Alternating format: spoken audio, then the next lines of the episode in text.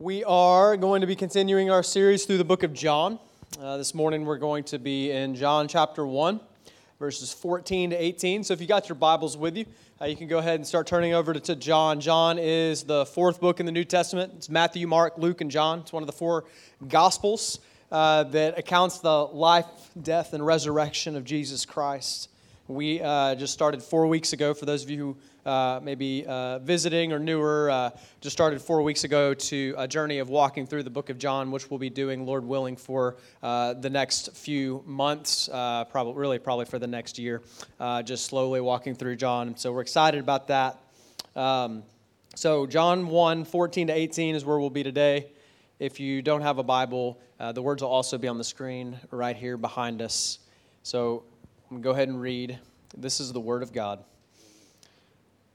And the Word became flesh and dwelt among us, and we have seen His glory, glory as of the only Son from the Father, full of grace and truth. John bore witness about Him and cried out, "This was He of whom I said, He who comes after me ranks before me, because He was before me." For from His fullness we have all received grace upon grace. For the law was given through Moses, grace and truth came through Jesus Christ. No one has ever seen God. The only God who is at the Father's side, He has made Him known. Let me pray. God, I thank you so much for your word. Jesus, we praise you because you are full of grace and truth. And the only reason that we are able to gather together this morning in your presence, the only reason that we have eternal life, the only reason that we can sing to you and know you is because the Word became flesh and dwelt among us and died for us, rose from the dead so that we might be reconciled to God by faith. And we worship you this morning in response, God. I pray that this morning you would open our eyes to your glorious grace, that we, that every single person here in this room would truly see and understand just how marvelous and glorious and great your grace is.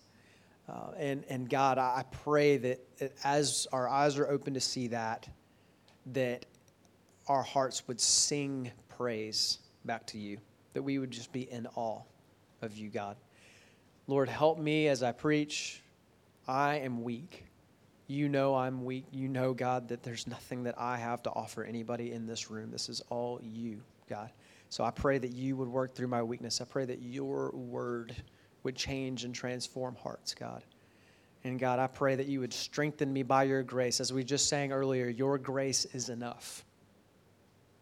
So we need it this morning, God. We need it to be able to listen and to hear and understand, and I need it to be able to teach. So I pray this in your precious and holy name. Amen. So in John chapter one, verse fourteen, right here, we get a bombshell dropped on us. In verse fourteen, we read a stunning sentence. The Word became flesh and dwelt among us, and we have seen His glory. A few weeks ago in John chapter one, verses one to three, when we started this series, we learned that the Word is Jesus and that Jesus is God. He's the second person of the Trinity. He's one God in three persons. And so what John is essentially saying here in verses fourteen to eighteen is that God became a man and dwelt among us, and what we have learned about Him as He came and dwelt among us is that He is full of grace and truth. God became a man and dwelt among us, and He is full of grace and truth. Now, those are two pretty massive statements. I mean, God becoming a man and dwelling among us could occupy a ton of our time alone. But He also demonstrated that He's full of grace. And so this morning, we're going to spend time meditating on those two statements, on why they matter, and on what they mean for you. Now, when it when it comes to thinking about the incredible reality that God became a man and dwelt among us, there's two very important doctrines within that, right here in verse fourteen, that I want to unpack. Uh, the, those doctrines are the incarnation and something called the hypostatic union. I know those sound like big, fancy theological terms, and I guess it's because they are, um, but I want to unpack them for you. So uh, John says, the Word became flesh and dwelt among us. This is called the incarnation. That word comes from Latin, the, the Latin words in and carnis, which literally means in the flesh. Okay, that's, that's what incarnation means. Uh, Stephen Wellum, he's a professor at Southern Baptist Theological Seminary, says, incarnation is the term that refers to the supernatural act of the triune God, whereby the eternal divine Son took into union with himself a complete human nature apart from sin. So the incarnation is the doctrine that God took on flesh. He became a man, but he did not cease to be God. And he lived and dwelt among us as a man. The term there, when we read, he dwelt among us, that Greek word literally means he pitched his tent among us. Like he set up camp. He came and moved in to our neighborhood. It, it, the word harkens back to the Old Testament where the Lord dwelt in the midst of his people, Israel, in the tabernacle. The Lord's presence was in the tabernacle uh, as Israel wandered through the wilderness. And then later on, King Solomon built a more permanent structure, and the Lord's presence dwelt in the temple. The point is that in Jesus, God has come to dwell amongst his people in a much more personal way. He has come in the flesh. In, uh, in the next chapter, in John chapter two, uh, verse nineteen, Jesus is disputing with the Pharisees, and at one point he says to them, he says, destroy this temple, and in three days I will raise it up. And he's standing in the temple, the Jewish temple, the building structure. But John lets us in on a little secret there. He says Jesus wasn't referring to the temple structure. He was referring to his body, right? And so, so the glory of God's presence now has a body, dwells in the body, in the person of Jesus Christ, no longer in a building. That's why Colossians chapter two, verse nine says that in him the fullness of deity dwells bodily. I wish I had time to go into the thread of of God's manifest presence all throughout Scripture. It's a it's, it's amazing from Genesis to Revelation, and maybe, Lord willing, uh, at some point I'll have time to do an entire sermon on that. Uh, but the point is, and what, what I want you to, to understand here is that the incarnation means that God became a man, Jesus fully God and fully man. Now, this is a this is a stark contrast to every other religion on the earth. Every religion or worldview in one form or another teaches that we need to work our way to God, that or, or we need to work our way to the divine, that there's something we need to do to be able to attain godliness.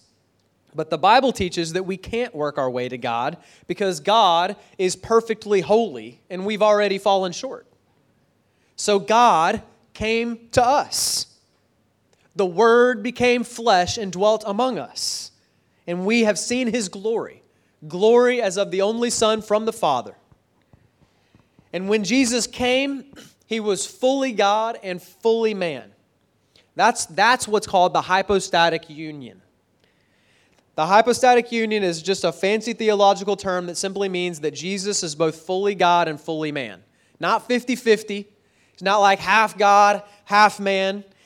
He's not, he doesn't go back and forth from being God and man, like Clark Kent and Superman when he jumps into the phone booth and, you know, I'm going to go be God for a little bit, and then he goes back and becomes Clark Kent again. No, no, no. Jesus is always one hundred percent God, always one hundred percent man, without interruption and without limits. Here's, here's a really helpful way to think about this, okay? It's important to understand that when the Word became flesh, it was not an, an, a subtraction, but an addition. When the Word became flesh, it was not a subtraction, but an addition. Philippians chapter two, verse six and seven. I'm going to read this passage to you because I think it's very helpful uh, to understand this. Paul says this. He says, Jesus, though he was in the form of God, did not count equality with God a thing to be grasped, but emptied himself by taking the form of a servant, being born in the likeness of men. Now, you may have at some point heard somebody say something along the lines of, Jesus laid aside his deity and came to earth. Anybody ever heard something like that? Jesus set aside his deity? And oftentimes people will say that, and they'll assume that there's a verse in Philippians two that says that Jesus set aside his deity. Did you know that that's not in the Bible? Jesus did not lay aside his deity. Jesus did not stop being God. He didn't set aside his deity. What, is, what does the word say here? It says that Jesus humbled himself by taking on flesh, not by putting off his deity. All right? That's why Jesus humbled himself. That, and, and why does this matter? I mean, is this just stuff that, that pastors should know? Absolutely not. For starters, this is fundamental to the very gospel itself. If we lose the deity or the humanity of Jesus, then we lose the gospel. Why? Let's think about why. Why is the humanity of Jesus necessary? Why is it necessary that Jesus was fully man? Well, only as a man could Jesus fulfill the law on our behalf. Jesus, as a man, perfectly fulfilled the law of God that we have all failed to obey. He never sinned. He perfectly kept the law of God. Not only that, but it was only as a man with a flesh and bones body that Jesus could die to take the punishment that we deserve for our sin as the substitute sacrifice. He needed a body to be able to have hands and feet for the nails to be driven through. He needed a body to have a head for the crown of thorns to be pressed into. He needed a body to have a back for the whip to crack over. Our sin separated us from God. And the only way for us to be reconciled for, to God is for that sin to be removed. We needed someone to pay our debt in our place. And that is what Jesus came to do. It is why Jesus must be fully man, lest he would not be able to die on our behalf. See, God is holy and just, so he can't just look at the other way at sin. God can't just decide, oh, that's fine, I'll just let it slide this time. Then God would not be a perfectly holy and just judge. Because of that, Jesus, the innocent one, died in our place so that God could extend mercy to undeserving sinners. That's why Jesus had to be a man. And so to deny Jesus' humanity is to lose the gospel itself. And if you think like, well, I've never heard of anybody trying to deny Jesus' humanity, friends, it's been going on throughout church history. Ever since, I mean, even in uh, the book of First John, uh, John actually writes and warns the church there in uh, the New Testament about a heresy going around denying that Jesus came in the flesh.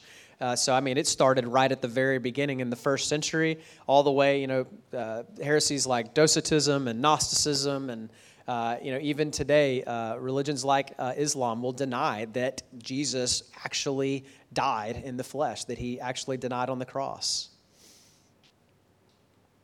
Jesus' humanity is good news, not just because he died on our behalf, though, but also because as a man, only as a man could Jesus be our faithful high priest who represents us and who has endured the same sufferings and temptations that you and I have faced. So because Jesus is fully man, it means there's never a time where you can say that God doesn't know how I feel or what I'm going through. Because Jesus has endured all the same sufferings and all the same temptations that we have, yet without sin. Jesus is fully man, but also Jesus is fully God.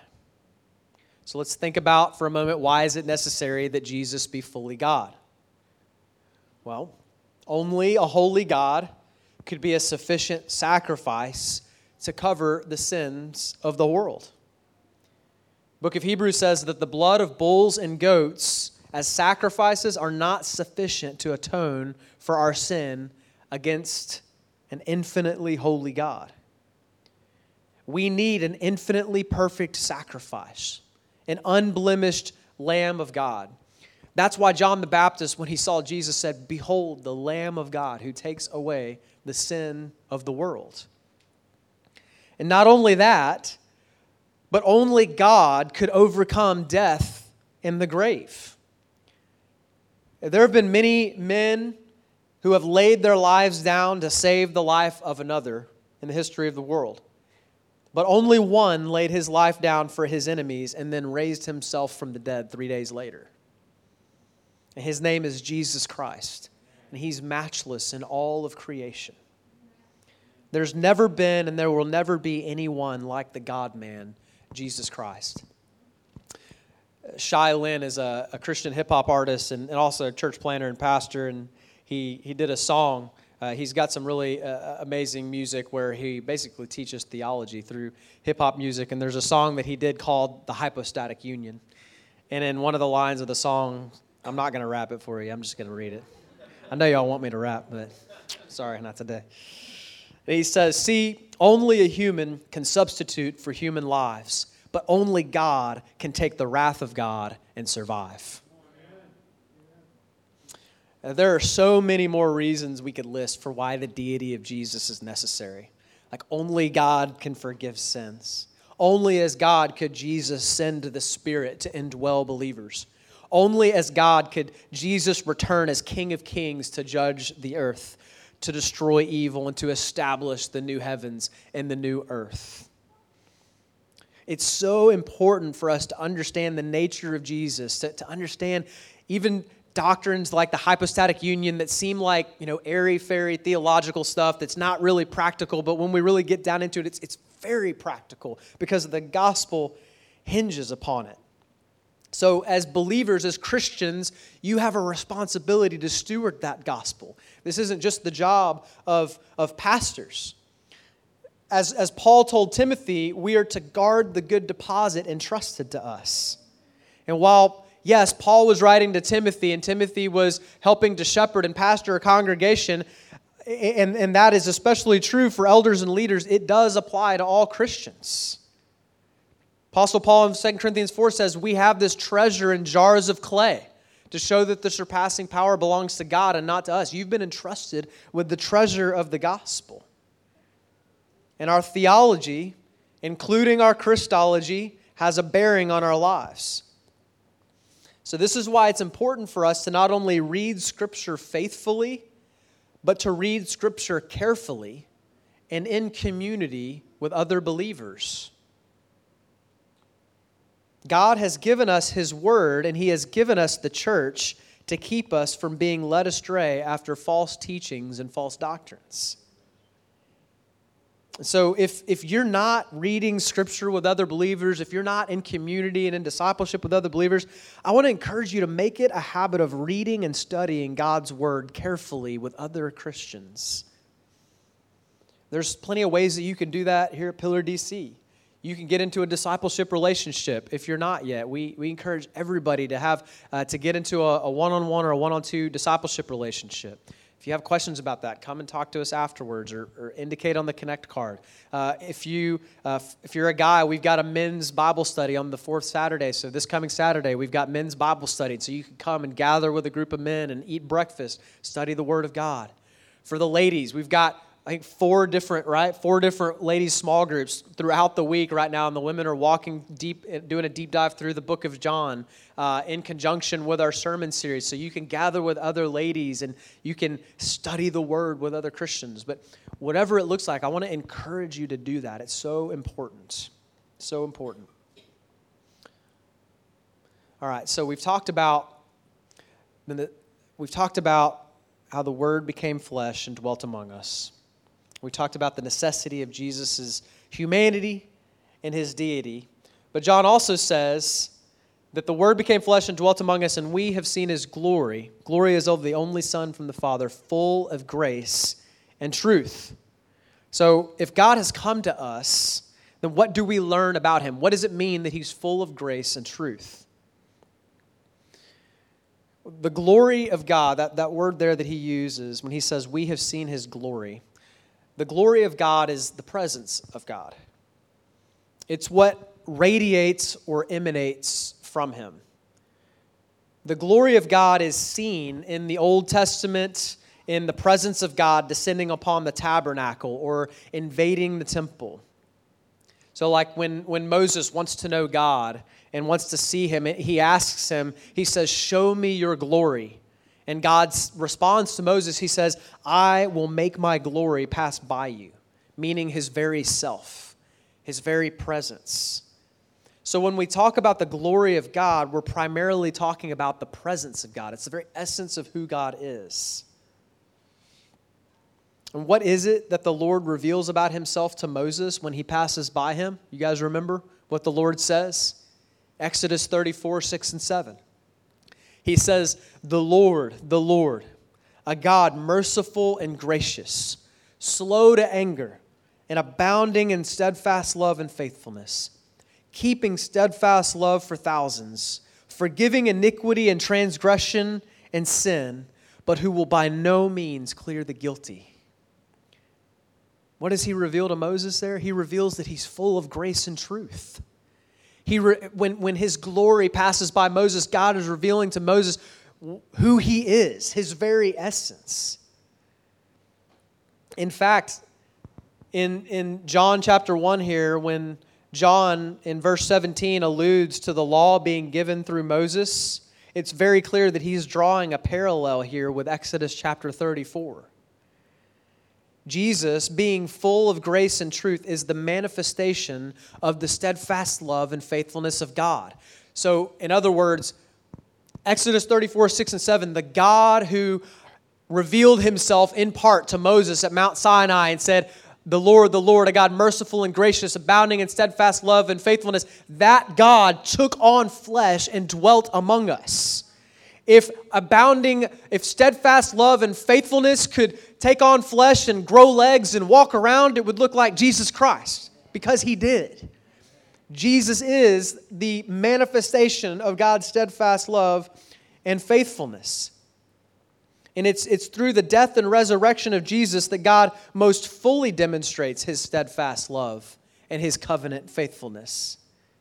And, and clearly the passage that we're in this morning, the, the, the emphasis in this passage is on grace. Four times in these five verses, the word grace is used.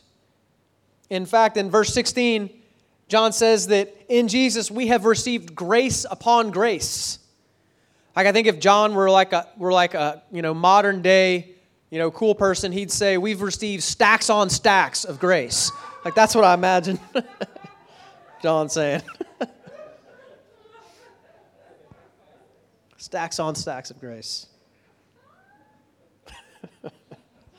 I made myself laugh with that too much when I was preparing the sermon this week. Here's the deal. Seriously, though. I really want you to see and understand the implications of the connection between God's glory and God's grace here, okay? Because this radically reorients the way that we see God and Scripture. All right, so God wants to be glorified. He wants to make his glory known because he is God and he's worthy of the praise of all peoples.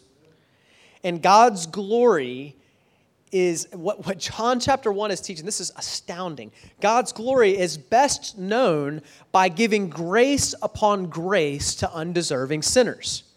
So as God extends more grace, thanksgiving to God abounds.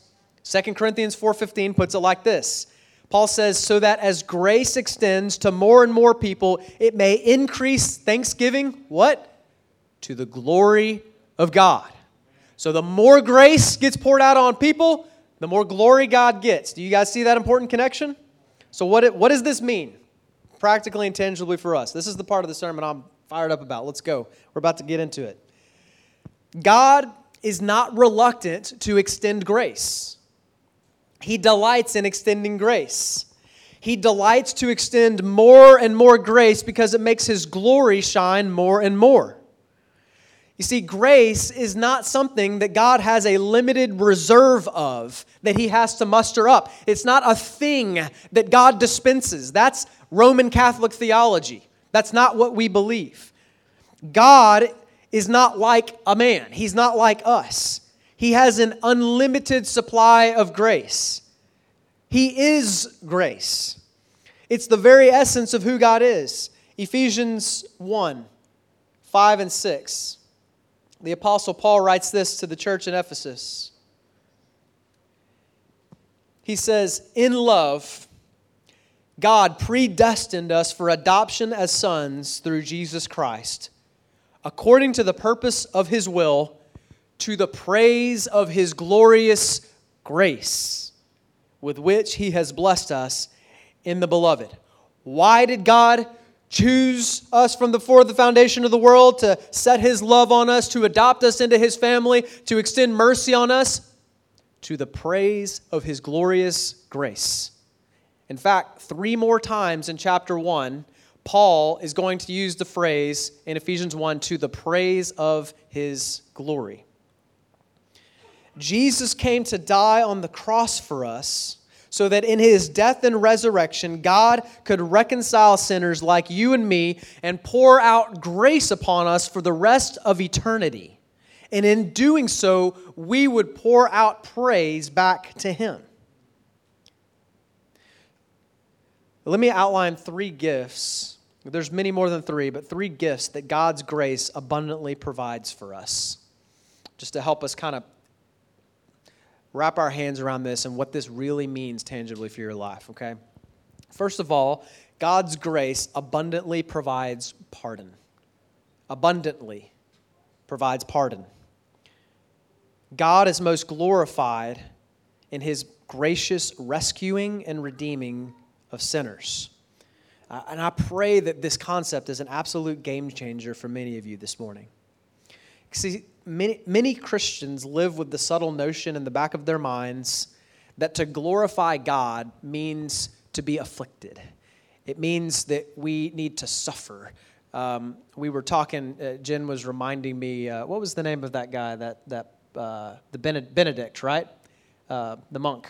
Uh, there was a, a, a, a Roman Catholic Benedict, what is it?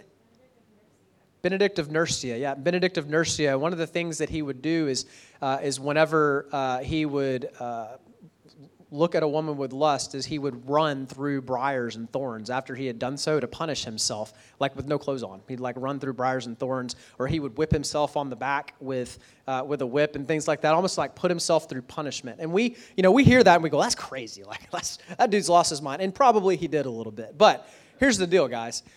Oftentimes we can be tempted to do similar things, right? Like when we when we sin or we feel like we're falling short, we feel like, well, I I, I deserve to be punished. Like there, I don't deserve to have God's grace in my life right now. There's no way I can pray to God. There's no way I can be around other Christians right now. I need to spend some time in time out, or I need to suffer a little bit for what I've done. For many Christians, they live with the subtle notion that that glorifying God means to be somber and dutiful and religious. And when you mess up, you need to make sure and pay your penance. And we're so prone to think that that's what honors God, that God is honored somehow by our afflicting ourselves. But what John chapter one is teaching us is that this does not honor God at all.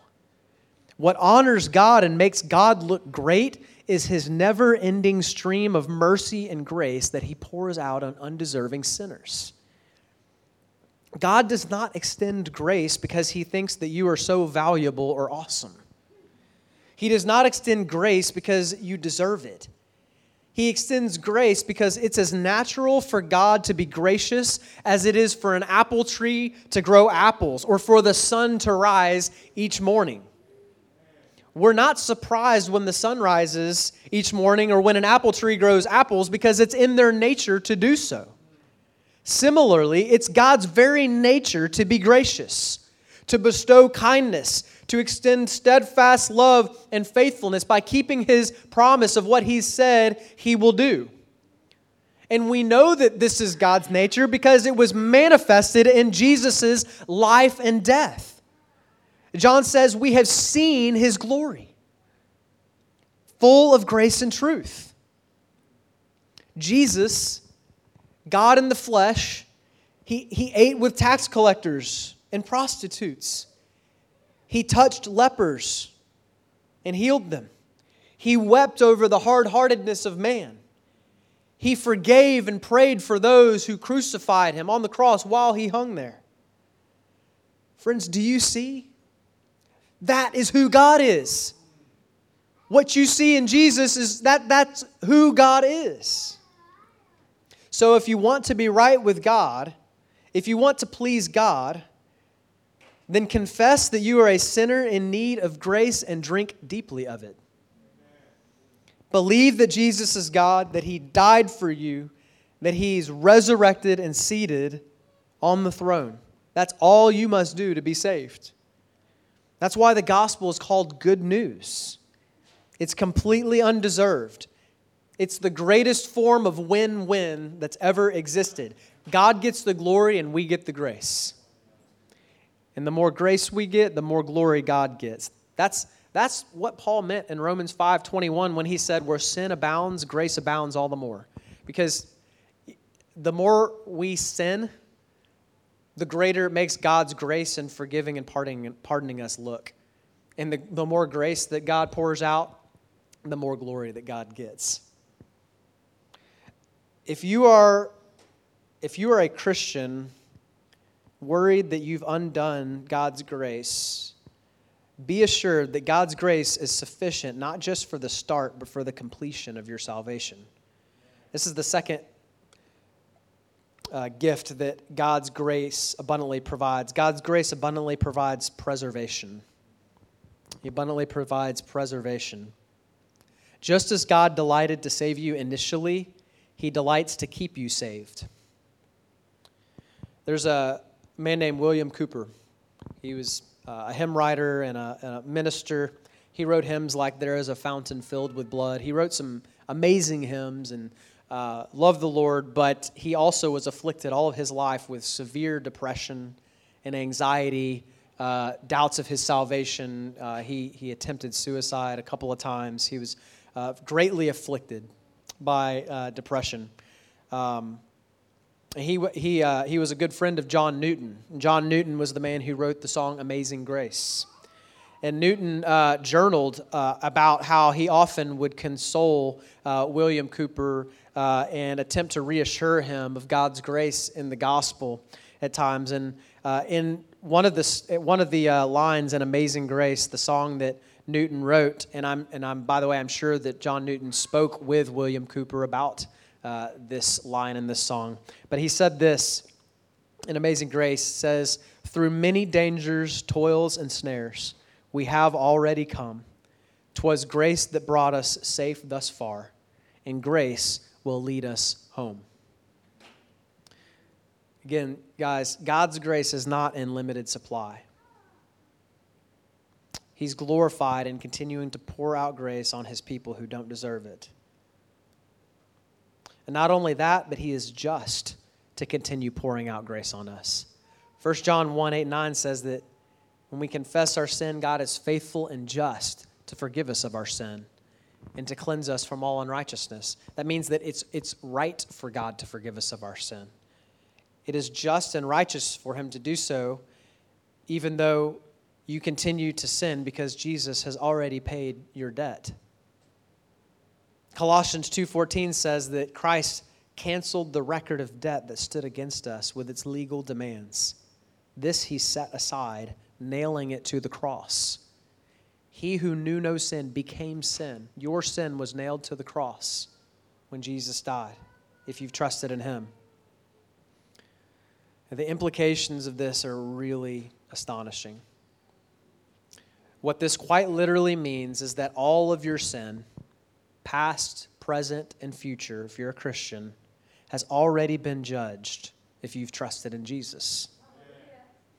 Which means that any sin you will commit today or in the future only enhances the glorious grace and mercy of God. It simply makes God look more gracious and more radically merciful. So the very thing that you think should cast you from God's presence only draws you nearer. this might even almost make some of you uncomfortable. Like, it sounds scandalous, doesn't it? How is it that our, our sin could only cause the glory of God's grace to shine even brighter? How, how is it that me as a believer, that, that I could sin and, and it would only cause God to draw me nearer and not push me away like it feels like? There's a reason it's called good news. And again, the reason is because your sin debt has been paid, all of it, even the sin you're going to commit tomorrow. Now, does this, the, the, the natural question here is, does this not open the door for abuses of God's grace? I mean, does this mean that we can just sin as much as we want and we have a go to heaven for free card? No, it does not, because God's grace abundantly provides power to us as well. That's the third gift that God's grace provides. God's grace abundantly provides power. The Apostle Paul anticipated this problem in Romans chapter six after he finished saying, where sin abounds, grace abounds all the more. Okay, that's true, and we should celebrate it and be in awe, and honestly, it should cause us to just fall on the floor weeping for joy, because it's absolutely astounding. You are so secure, you don't even realize it. Like, but in chapter six, verses one and two, Paul says this. He says, so what shall we say then? Does that mean that we should continue in sin so that grace may abound? Should I just go sin on purpose? He says, by no means. How can we who died to sin still live in it? You see, God's grace fundamentally makes us new. As we learned last week when we were talking about being born again, it doesn't make us perfect, but it creates in us a new heart and a new spirit. One that fears the Lord, desires his desires, flees from sin, and looks to God for refuge. A heart that has truly received the grace of God does not want to continue sinning willfully against God. The, the hymn, Come Thou Fount, there's a line in the, the hymn that says, streams of mercy never ceasing, call for songs of loudest praise. God's streams of never ceasing mercy ought to evoke in us not a desire to go and partake in as much sin as possible, but rather ought to result in songs of loudest praise back to God. The natural outflow of a life touched by God's grace is love for God in obeying his commands and love for other people. God's grace empowers us to live new lives, not for ourselves, but lives that image the grace and truth of Jesus. And we're able to do this because we have the Spirit of Jesus dwelling within us. So, if you find yourself being harsh with others, judgmental or critical of other people, impatient with others, harboring unforgiveness towards others, and it's a telltale sign that you're taking your eyes off of the grace of God. When our hearts are hardened, bitter, angry, we're not swimming in the waters of God's grace. His grace always softens our hearts. So what should you do when you find yourself being critical or bitter or impatient? You should recall the incalculable grace that God has poured out on you and let it soften your heart toward other people. Humble yourself, confess your sinful attitude to God and to the person that you've wronged. And there may be somebody that you need to forgive this morning. Or maybe there's someone that you need to seek forgiveness from. You know, one of the greatest ways to glorify God is to extend Christ-like grace towards one another. What better application to the sermon this morning could there be than to make peace with and reconcile with another believer, or maybe somebody in your family? If God's grace is evident anywhere, it should be evident in the church. Amen? I mean, people, when they come in and they observe Christians relating to one another, when they come into the church, they should observe us treating one another like this, extending this type of grace towards one another so that they're not just hearing about it from a sermon, from, from my lips. They're not just hearing about it, but they're seeing it in action in our relationships. This is one of the reasons we, you should be inviting people into your home.